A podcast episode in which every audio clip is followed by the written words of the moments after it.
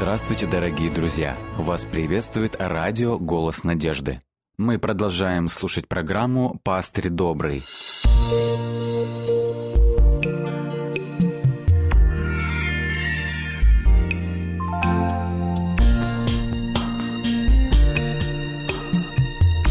Программа «Пастырь добрый». Вначале я хочу обратиться к третьей главе книги «Исход». Третья глава – это пролог священной истории Исхода. Здесь сказано, что Моисей пасет овец своего тестя, он приходит к горе Хариф, и далее со второго стиха мы читаем. «И увидел Моисей, что терновый куст горит огнем, но куст не сгорает. Моисей видит чудо, он удивлен. И в следующем тексте он называет это чудо великим явлением. Он говорит, «Пойду и посмотрю на сие великое явление, от чего куст не сгорает». Господь увидел, что он идет смотреть, и воззвал к нему Бог из среды куста. Моисей еще больше удивлен. Мало того, что куст не сгорает, из среды огня раздается голос. Что понимает Моисей в этой ситуации? Моисей понимает, чудо несгораемого огня – это богоявление. Он понимает, что Бог открывается ему в виде чуда. Бог говорит, место, на котором ты стоишь, земля святая. Далее следует призвание Моисея, и вот как Моисей реагирует на это призвание. «И сказал Моисей Богу, вот я приду к сынам Израилевым, которые, по сути, забыли Бога отцов, и скажу им, Бог отцов ваших послал меня к вам. А они скажут мне, как ему имя. В семитском менталитете имя подразумевает какие-либо отличительные особенности личности. К тому же я хочу обратить внимание на сам вопрос, как ему имя. В древнееврейском этот вопрос дословно звучит «что есть его имя?». Понимаете, это не вопрос, как его звать, это вопрос, кто он, каковы его свойства, каковы его качества, характеристики, какова истинная природа Бога Авраама, Исаака и Иакова. Вот в чем вопрос. И вот здесь важно вспомнить, в каком контексте, в какой исторической ситуации задается данный вопрос. Первая глава книги «Исход». Здесь сказано, что Израиль расплодился, размножился, усилился чрезвычайно, и в девятом тексте сказано, что Израиль стал настолько многочислен, что он становится сильнее Египта. То есть, получается, это некое государство в государстве. Серьезная ситуация. Как воспринимает эту ситуацию Египет? Это угроза национальной безопасности. Поэтому мы видим, это 11 стих, принимается решение изнурить Израиль тяжелыми работами и тем самым Израиль ослабить. Однако эти меры не сработали. В тексте сказано, что народ еще более возрастал и умножался. Что предпринимает фараон в данной ситуации? Он повелевает убивать каждого младенца мужеского пола. Трагедия. В Израиле стоит плач. В тексте сказано, что все это сделало их жизнь горькой, невыносимой. Мне вспомнился здесь 104-й псалом, там сказано об Иосифе. «В рабы продан был Иосиф, стеснили оковами ноги его, в железо вошла душа его». То же самое и с потомками Иосифа. Израиль вошел, можем сказать образно говоря, в железо, в железные оковы. Египет – это железная рука, которая держит Израиль в железном кулаке. В 106-м псалме сказано «Они сидели во тьме и тени смертной, окованные скорбью и железом» книге Второзакония есть еще один подобный образ. Там Египет назван железной печью, плавильным котлом, в который, образно говоря, Израиль заживо плавится. И вот вопрос, как ему имя? По сути дела, в этой ситуации это был вопрос, сильна ли рука Бога Яхвы согнуть, сломать железную руку фараона? Силен ли Бог Яхвы спасти, вызволить их из этой ужасной железной печи? Знаете, когда вы находитесь во власти этих железных сил, когда мы находимся во власти непреодолимых обстоятельств, для Израиля это однозначный ответ. Египет – это несокрушимая сила. И посмотрите, какова реакция Моисея. Моисей бессильно разводит руками и говорит, «Господи, а что мне сказать им?» Задавались ли мы когда-либо подобным вопросом? Я хочу зачитать отрывок из книги немецкого евангелиста, который совершал свое служение в Южной Африке. Вот что он пишет. «Однажды я проповедовал в языческом племени Зулу. Закончил я проповедь призывом «Не ходите к чародеям, не обращайтесь к мертвым богам, идите к живому и истинному Богу». Сразу после собрания, говорит автор, ко мне подошла женщина и воскликнула. «Не могли бы вы попросить своего Бога, чтобы он исцелил мою оккультно зависимую дочь?» «Да, конечно». Когда мы добрались до места, я заглянул внутрь хижины, говорит автор. Тот ужас, который увидел я там, я и половины не услышал из того, что мне рассказала эта женщина. От испуга и изумления я вскрикнул. Женщина посмотрела на меня и со слезами сказала – Можете ли вы себе представить, что это значит для материнского сердца? Как я рада, что я нашла человека, который служит живому Богу. Теперь у меня есть надежда. Автор говорит, эти слова как нож вонзились в мое сердце. Все мое мужество, вся моя решительность вдруг исчезли. Внутренне я кричал Богу, «Господи, что мне сказать ей?» Видите, тот же вопрос, что и у Моисея. Надо сказать, что у Израиля были свои железные оковы, но сегодня у каждого из нас есть какие-то свои непреодолимые обстоятельства. Я думаю, что ко многим из нас обращались люди со своей безысходностью, со своими тупиковыми ситуациями, со своими неразрешимыми, казалось бы, проблемами. Если мы были в подобной ситуации, думаю, мы прекрасно понимаем вот этот мучительный вопрос Моисея. Господи, а что мне сказать им? Понимаете, вот этот евангелист беспокоился не о своей репутации. Моисей, в свою очередь, беспокоится не о том, как выглядеть хорошо в глазах народа. Он беспокоится о чем? Моисей беспокоится о репутации Бога. Моисей беспокоится об авторитете Бога. Люди спрашивают нас, а что твой Бог может сделать в моей ситуации? Еще одно действующее лицо в этой истории – это фараон Египта. В тексте сказано – После сего Моисей и Аарон пришли к фараону и сказали, «Так говорит Господь Бог Израилев, отпусти народ мой». Однако фараон сказал, «Кто такой Господь, чтобы я послушался голоса его и отпустил Израиля?» Что мы видим? Мы видим вопрос Моисея и Израиля, кто такой Яхве. Этот же вопрос теперь задает и фараон. Три действующих лица в этой истории задают один и тот же вопрос. Как Господь отвечает на этот вопрос? Как Господь отвечает на этот вызов? Как мы сказали, Бог открылся Моисею в виде чуда, в виде несгораемого куста. Теперь же Господь открывается уже израильскому народу и фараону, и открывается он уже в виде целой серии чудес. Первое чудо – это было превращение деревянного посоха в живого змея. Следующее чудо – это появление и исчезновение проказа на теле Моисея. И далее следует серия чудес, которые мы обычно называем «десять язв». Но текст неоднократно называет их не язвами, а знамениями, чудесами, чудесами. В книге «Исход» в 7 главе, в 3 стихе здесь сказано, Господь говорит, «Явлю множество знамений моих и чудес моих в земле египетской». Когда я читал данный текст, я думал, почему недостаточно Господу было явить всего лишь одно чудо? Почему, как здесь сказано, необходимо множество знамений? Почему Бог поставляет чудо за чудом? Почему с каждым разом Бог как бы увеличивает степень удивления и потрясения? В тексте Ветхого Завета мы неоднократно встречаем две противоположные фигуры речи. Первая фигура речи – это выражение «рука сокращенная» или же «рука короткая». Эта идиома сохранилась и по сегодняшний день. Обычно говорят «да у него рука коротка». Что обычно имеют люди, когда говорят подобную фразу? Обычно подразумевается, что у него не хватит сил. То есть это метафора слабости, это метафора бессилия, неспособности выполнить какую-либо задачу. В тексте Ветхого Завета это выражение неоднократно используется как риторический вопрос. Я перечислю несколько текстов. Так в книге чисел звучит вопрос «Разве коротка рука Господа?» В книге пророка Исаия подобный вопрос звучит «Разве сократилась мышца Господня, чтобы спасать?»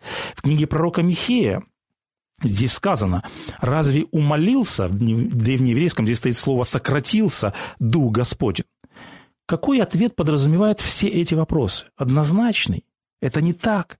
Рука Господа не коротка, рука Господа не сократилась. И вот противоположная метафора – это выражение «мышца простертая» или же «мышца высокая». Это выражение также неоднократно встречается в контексте исхода. В книге Второзакония Моисей говорит «И вывел нас Господь из Египта рукою сильною и мышцею простертую». Здесь используется такой литературный прием, как параллелизм, то есть выражение «рука сильная» и «мышца простертая» – это синонимы. То есть есть такой намек, когда власть имеющий простирает скипетр, когда царь простирает руку, что это означает? Это означает, что ему в тот же момент должны повиноваться. Простертая рука – это знак неограниченной власти и силы. Как мы говорили, Израиль полагал, что сломить железную руку фараона – это невозможно. Израиль полагал, что освобождение, исход из Египта – это немыслимая, это нереальная задача. Однако посредством вот этих множества чудес Господь неоднократно провозглашает, моя рука не коротка, моя рука не сократилась. Господь говорит, у меня мышца простертая, у меня мышца сильная. Каждая из двенадцати чудес – это откровение неограниченной власти и неизмеримой силы Господа Бога. Еще один текст мне очень нравится. Это книга Исход, 15 глава, 11 текст.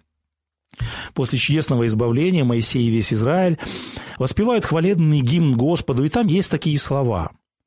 «Кто, как Ты, Господи, величествен святостью, досточтим хвалами». И вот это выражение «Творец чудес». Вот ответ на вопрос, кто есть Бог Авраама, Исаака и Якова. Вот ответ на вопрос, как его имя. Господь Бог есть Творец чудес. Я хочу обратиться еще к одному тексту Священного Писания. Это уже новозаветный текст Евангелия от Иоанна, 9 глава. Иисус находит э, слепорожденного, которого исцелил, и сказал ему, «Ты веруешь ли в Сына Божия?»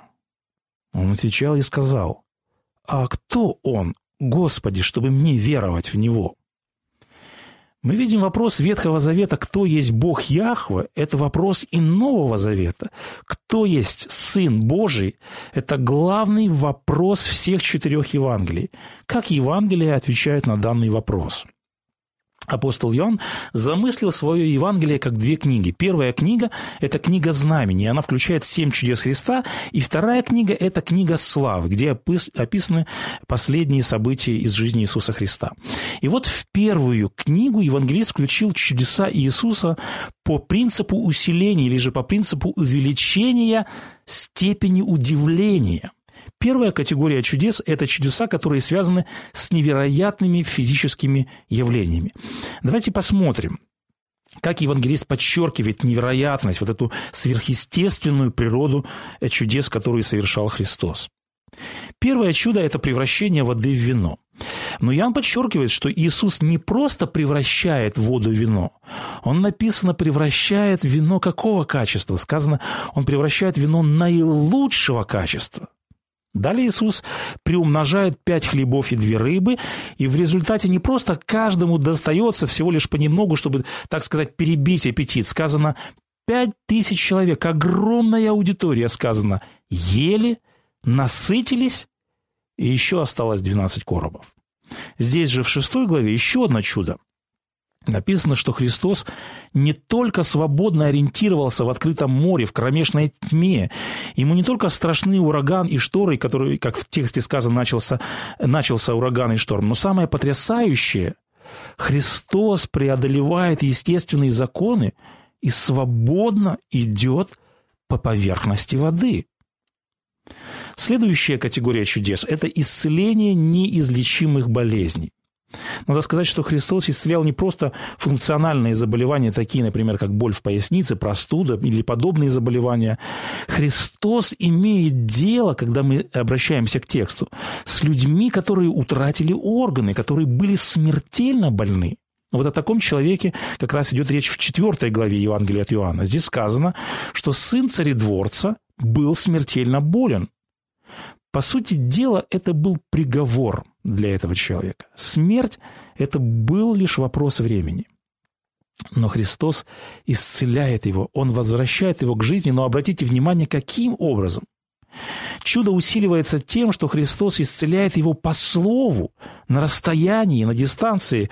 Он говорит, иди, сын твой здоров. Пятая глава. Христос приходит в купальню Вифезда и видит не просто хромающего человека. Написано 38 лет. Человек был практически без ног. Но Христос говорит, встань, возьми постель твою и ходи. И сказано, и он тотчас выздоровел. Девятая глава. Здесь речь идет о человеке, который не просто имел зрение и потом потерял его. Христос открывает глаза человека, который был слепым от рождения. Помните реакцию этого исцеленного? Он говорит, от века не слыхано, чтобы кто отверз очи слепорожденному. И, наконец, степень удивления достигает своей кульминации. Христос воскрешает мертвого человека. Но обратите внимание, э, Христос воскрешает мертвого человека, как подмечает Иоанн, который не просто умер пару минут назад, и может сложиться впечатление, что это была всего лишь клиническая смерть. Христос воскрешает человека, который был в могиле уже четыре дня, написано, его тело начало уже разлагаться. Вот в чем невероятность данного случая. В Евангелии от Иоанна есть несколько отличительных особенностей, и одна из них – это то, что Христос неоднократно повторяет, откуда Он пришел. Христос говорит, «Я сошел с небес». В другом месте Он говорит, «Я пришел свыше, я от Бога и шел, Отец послал меня». И далее Христос показывает контраст, Он показывает различие между миром, откуда Он пришел, и этим земным миром. В 8 главе, в 23 стихе Христос говорит, «Вы от нижних, я от вышних, вы от мира сего, я не от всего мира». Чем отличается этот земной мир от того мира вышнего? В этом земном мире, в царстве людей, топоры не могут плавать, здесь люди не ходят по воде, мертвые не воскресают. Смертельный диагноз – это все, это конец, это приговор. Если провести аналогию с началом наших размышлений, мы можем сказать, что наш мир – это духовный Египет. Здесь люди не свободны, они не могут выбирать, умирать или не умирать. От них ничего не зависит, они ничего не могут изменить. Послушайте, что писал о несвободе человека русский философ Лев Шестов. Он говорил, там, где по нашему пониманию мы упираемся в стену абсолютно невозможного, где со всей очевидностью выясняется, что нет никакого исхода, что все навсегда кончено, разум, не желая признаться в своем бессилии, призывает просто к покорности. Получается, остается только глядеть и холодеть, и люди должны прекратить всякие попытки исканий и борьбы. Вот таким является мышление земного человека. Так мыслил однажды и Израиль. Никакого исхода быть не может, никакого исхода, никакого освобождения не может быть. Все навсегда кончено. И вот в этой ситуации Христос провозглашает удивительную весть. В Евангелии от Матфея в 12 главе он говорит, «Если же я Духом Божьим изгоняю бесов», то есть речь идет также о чуде, «то, конечно, достигло до вас Царствие Божие».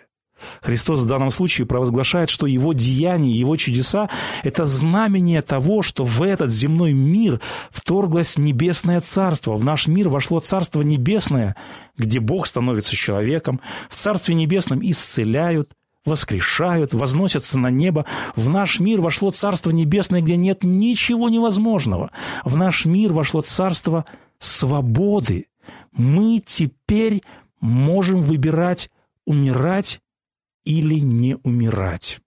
Что это? Это не что иное, как новый исход. Это не что иное, как освобождение из духовного Египта. В Евангелии от Иоанна есть еще одна особенность – это речение Христа о себе. Христос неоднократно открывает себя, Христос неоднократно открывает свое имя и говорит «Я есмь».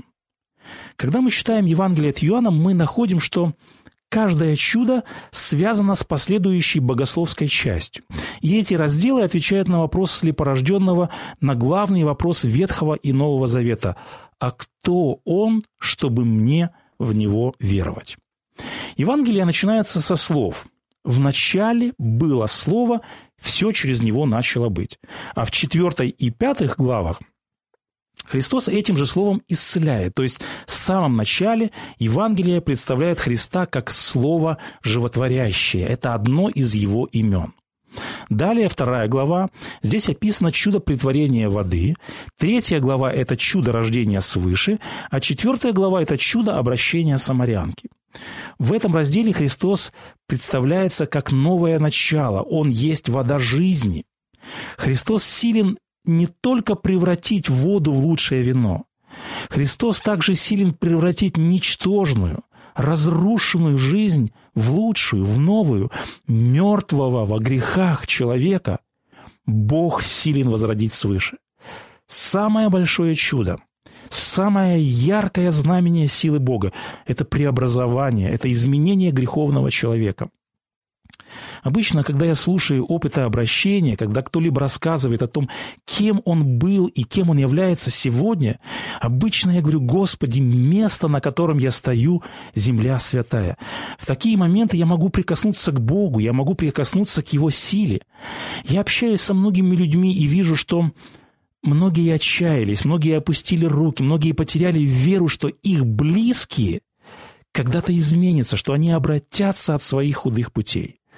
Однако Евангелие напоминает нам, мы служим Богу, Творцу чудес. Мы служим Богу, для которого нет ничего невозможного. Мы служим Богу, у которого мышца простертая.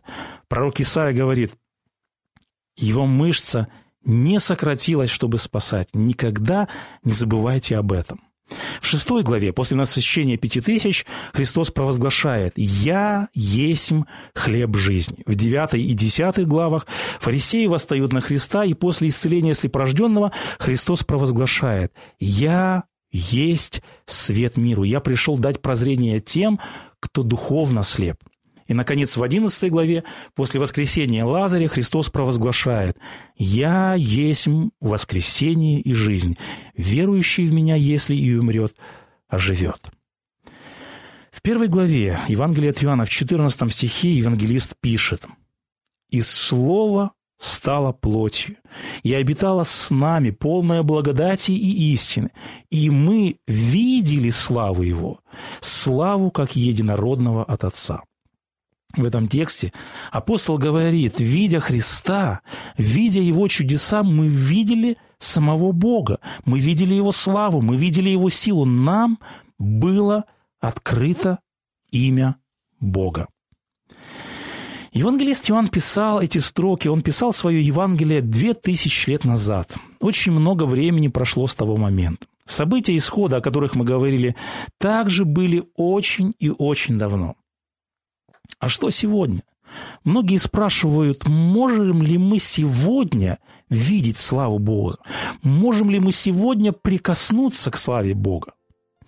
Евангелист Лука, как мы знаем, также написал две книги. Первая книга – это его Евангелие, э, а вторая книга – это книга «Деяния апостолов». Когда Лука писал книгу «Деяния апостолов», он хотел показать, что Христос после Вознесения, по сути, остался на земле в лице его последователей, э, в лице его церкви, которую он наделил своей властью творить чудеса. Мы помним, в книге «Деяния апостолов» в третьей главе описано, как Петр и Иоанн шли вместе в храм помолиться.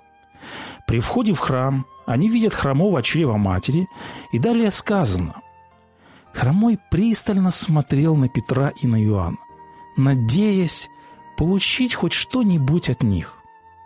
Но что отвечает ему Петр? Петр сказал, «Серебра и золота нет у меня, а что имею, то и даю тебе во имя Иисуса Христа Назарея. Встань и ходи». Рассказывают, как э, римский папа Иннокентий однажды пригласил к себе Фому Аквинского. Когда тот вошел к нему в приемную, папа в тот момент пересчитывал огромную сумму денег. Папа обращается к нему и говорит – Видишь, церковь больше никогда не скажет «золота и серебра у нас нет».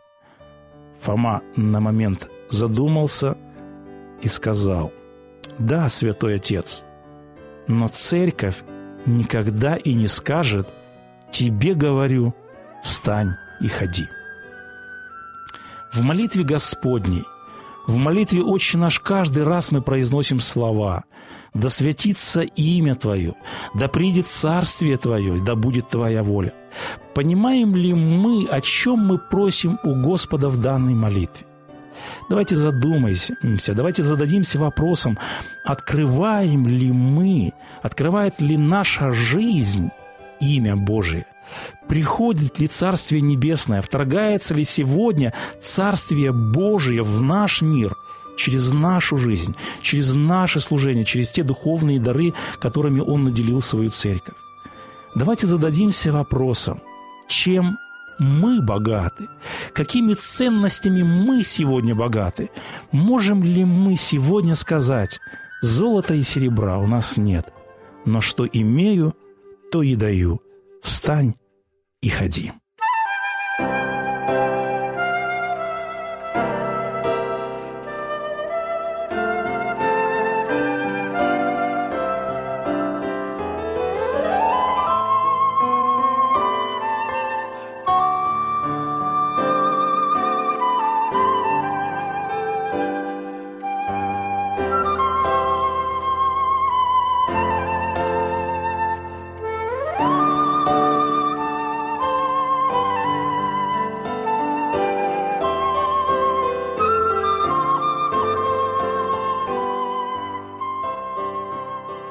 Дорогие друзья, вы можете оставить свои сообщения через WhatsApp и Viber по номеру плюс 7 915 688 7601 или позвонить нам на бесплатную линию, которая работает на территории Российской Федерации. Номер 8 800 100 ровно 1844. 8 800 100 ровно 1844.